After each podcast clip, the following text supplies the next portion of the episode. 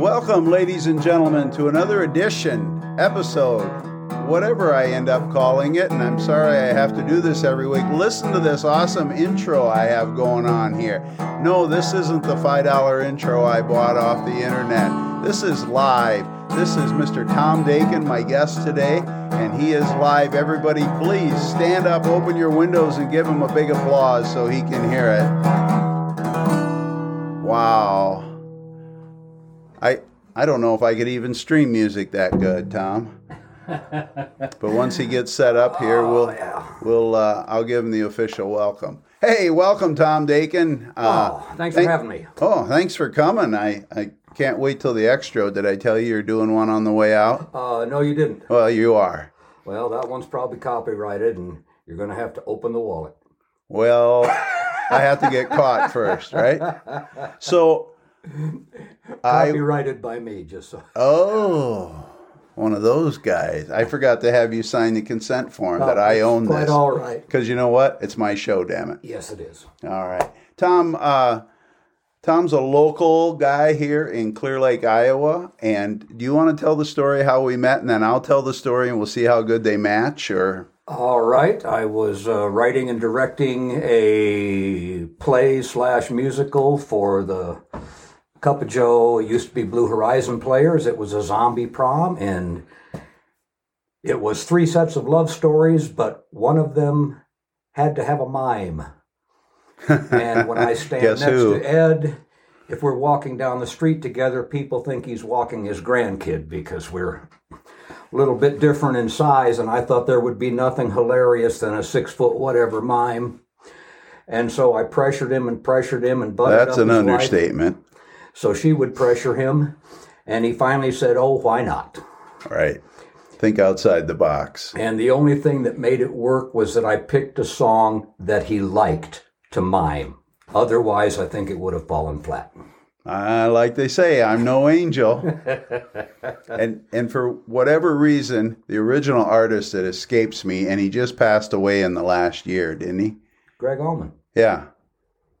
Yeah, thank you. Well, you're a musician. I'm just a wannabe podcaster, and I want to thank everybody for listening to me because the next show will be my anniversary show. And do I have a surprise for you? At least I hope it's a surprise for you. Anyway, so so uh, yeah, what was your take other than you kept telling me I was doing a great job every night of the show and, and for dress rehearsal? So what was your take of this six foot three big bald guy trying to mime without saying anything? As we know, I'm a talker, I'm in the microphone business. What did you take away? And then I'll tell you what I took away from it. Well, first off, um, I was not about to tell you this at the time, but the visual gag was tremendous. And you don't tell somebody, hey, I want you to do this because people are going to laugh at you. They did. Well, yeah, they did, and that was part of the point. And then uh, part of it too was having talked to you a little bit before and had a vague idea of what you were like. I knew if you committed yourself to it, you were going to do the work. Damn straight, just like a year's worth of podcast, right? That's right, like a year's worth of podcasts. And so you did them both, and it came off absolutely tremendous.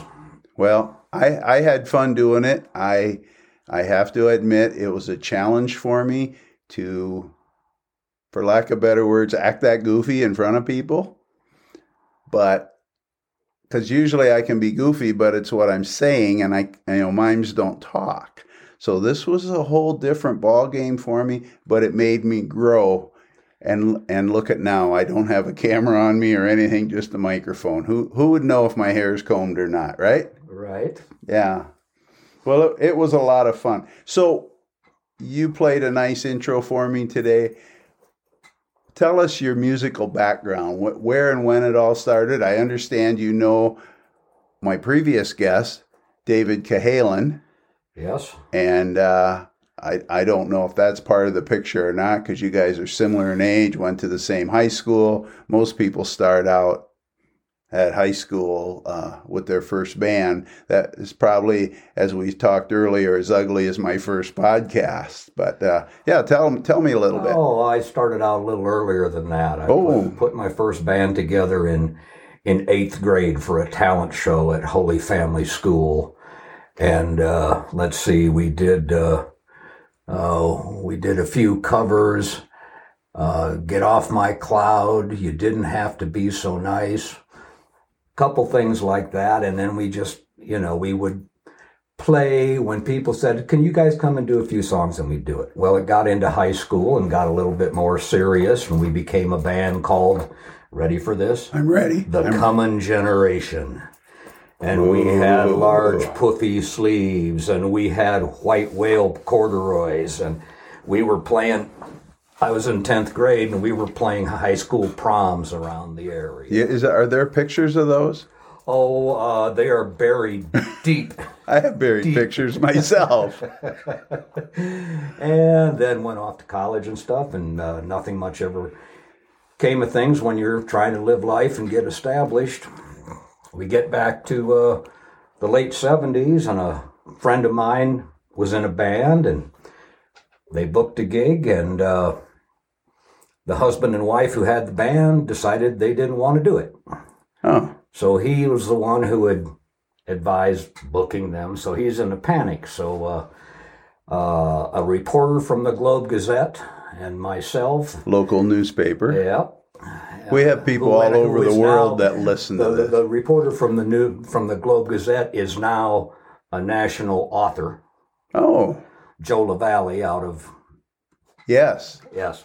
In, in fact, um, his name got brought up yesterday. Uh, Yep. Yeah, and I And need to get him in here. So Joe and Nick and I put together a band called One Nighter because we were just going to do it for one night.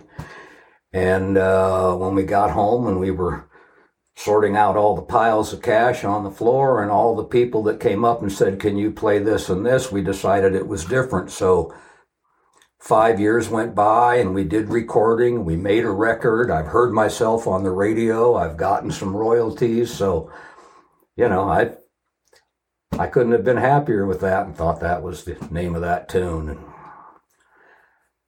So then what happened? well, I, that band broke up, so I did Well, a solo that. gig for a bit, and of course that's really boring. I mean, it's hard to keep a crowd doing a solo gig when you're used to them being there for you as a band. right. Uh, so puttered around, met a guy from across the border in Minnesota, and we put together a power rock band and did that for a couple years.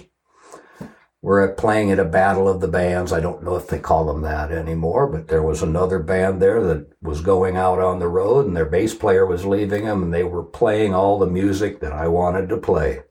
Ah, So I quit my band, I quit my job, and I went on the road. wow. Every Uh, it- young musician's dream. No, I wasn't. uh, Well, a young musician's dream, but I wasn't young at the time. I Oh. was 30 when I took off. Well, that time, I think you weren't supposed to trust anybody over 30, were you? Uh, I had to put the wild in the streets in the rear view mirror as time kept passing by. Ah, okay. All right. So I went out on the road. It was another husband and wife team. I should have learned my lesson. Yeah. But they were on the road to be on the road. So we're out in, you know, out in Wyoming. And the guy says, Hey, I got another week open after your two week stay. You want to stay here a third week? They say, Yeah. And the drummer and I are looking at each other like we're supposed to go back home. We've been out for six weeks. We're supposed to go home every every six weeks. And they took the gig, and I said, When we're done with this gig, you're taking me home and I'm through. So I came off the road. My wife was much happier with that. yes. About a month later, I get a call, and the drummer I was with on the road had quit the very same band. Uh, was that Bill? Bill. Uh, no, it wasn't Bill. I've Oh. never drummed with anybody named Bill. Okay, then. I don't want to go into the drummer's name because, Okay, that's cool. but uh, I met your one drummer. yes, and it's not Bill. His okay. I I guess I only met him once or twice, and that's fine. It's a, it's another biblical name, but whatever. okay. Yeah. Yeah. That's cool. In the meantime, I'd run into a guy who was playing uh, lounge acts, this and that, but he always wanted to rock, and he was a he's the closest thing to a prodigy I've ever met in my life. So we were playing together. John called and said, I quit. Oops, I just slipped up. Yeah, you did. now I uh, remember. so we got together and things clicked right away. We uh, rehearsed for three months. We started doing gigs. We started playing up and down uh, over eastern Iowa, up and down the Mississippi, from southern Minnesota down to Burlington, and developed a really large following in no Nice. time and had an agent. We were starting to do. Uh, what do you call it? Lead ons for stars that had peaked ah, like uh, Brownsville Station. And Yep, that I remember thing, but that. That's kind of how you walk the walk the line. So it was really good. Apparently, it was good enough because somebody from that area nominated us for the Rock and Roll Hall of Fame, and so there you go. you didn't give me the name of the band. Well, the band's name was Kid Biscuit.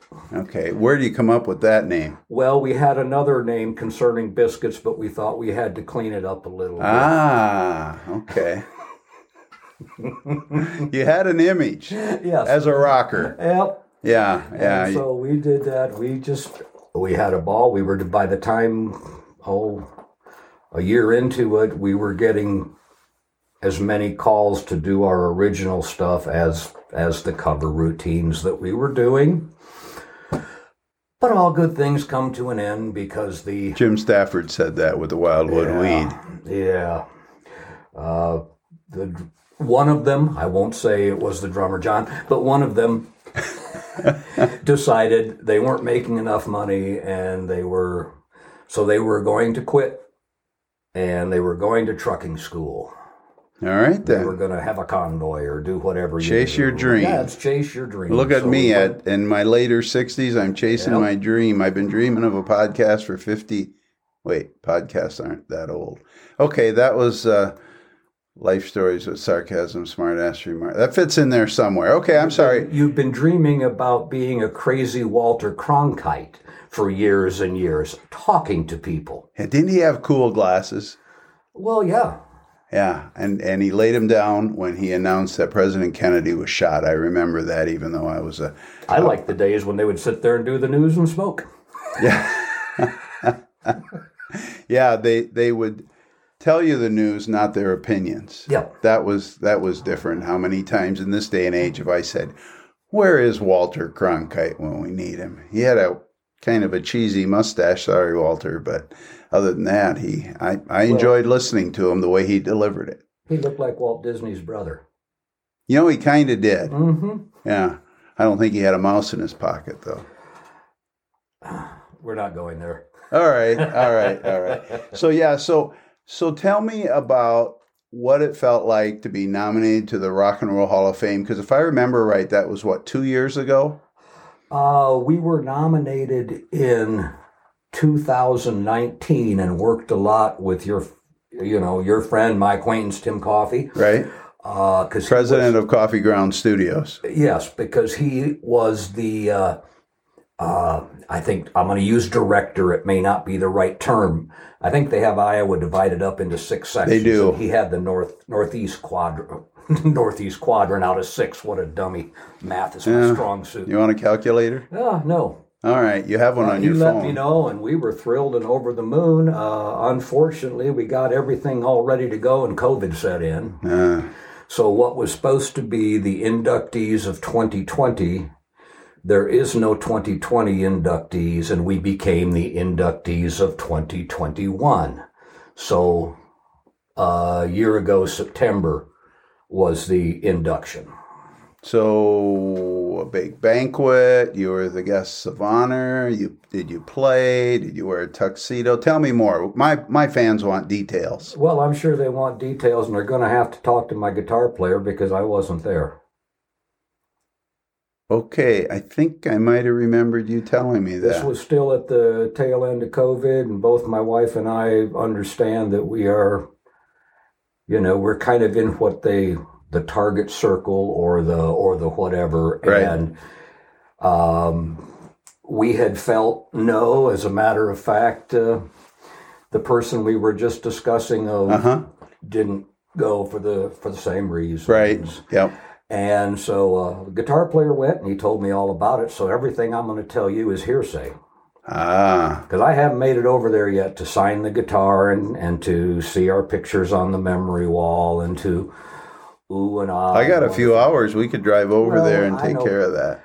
And my wife keeps saying we got to get over there. Well, I just can't seem to get my wife to get over there, but it'll happen at some point. But the, the, the point is, I'm so happy to be there. Yeah, yeah, it's an honor. The, the induction to me was vindication and validation for what I've done since eighth grade. Right? And uh, one of the lyrics I have in one of my songs is like, the prize is not so precious when you finally hold it in your hand. It's Yeah. like, we've we've reached that point. I'm there. It's all good. I don't need to go over and go, hey, hey, that's me. That's me. Anybody want their picture taken with me? Huh? huh? Yeah. Iowa Rock and Roll Hall of Fame. Right? Yes, and you'll see everything that everything I do artistically is TC Dakin. Ah, But okay. most people know me as Tom, but when I'm playing and everything and writing and everything, it's TC. And when I'm doing my stained glass work, it's TC Dakin, blah, blah, blah, blah, blah. Well, I've heard you called other names. Oh, I've been called a lot of things. Yeah, well, so have I. But, uh, and that means you've lived a full life, right? Yes. Yeah. So, stained glass, what do you make guitars out of stained glass? Tell me more. Uh, no, I uh, took a few classes about 12, 13 years ago because I'm getting a little long in the tooth for actually doing remodeling and construction and a lot of the things that I was doing as a general jack of all trades besides music. And I discovered that I have a Bachelor of Fine Arts from University of Iowa. So that brought my art portion of my brain into play and it brought math into play, even though I said earlier I wasn't very good at it. I'm kind of good when it comes to building. And uh, it did everything to where I can sit there and use all these mind processes to build right in front of me rather than carrying two by sixes and bags of cement and things like that. So I've been doing that for about 12 years now, and I do uh, art shows. Oh, okay. And Oh, I have- saw you at one. Yeah. One, a local one here once. Yeah. Yeah, I stumbled upon you.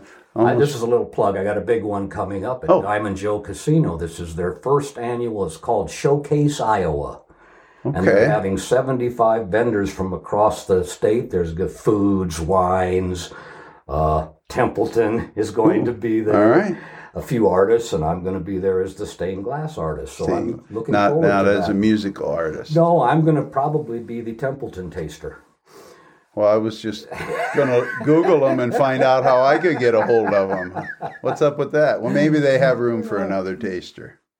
Yeah, who knows? Tom. Well, Tom, anything else you want to share with us today before I uh, ask you to grab your guitar and do the extra here? Because I think we're coming.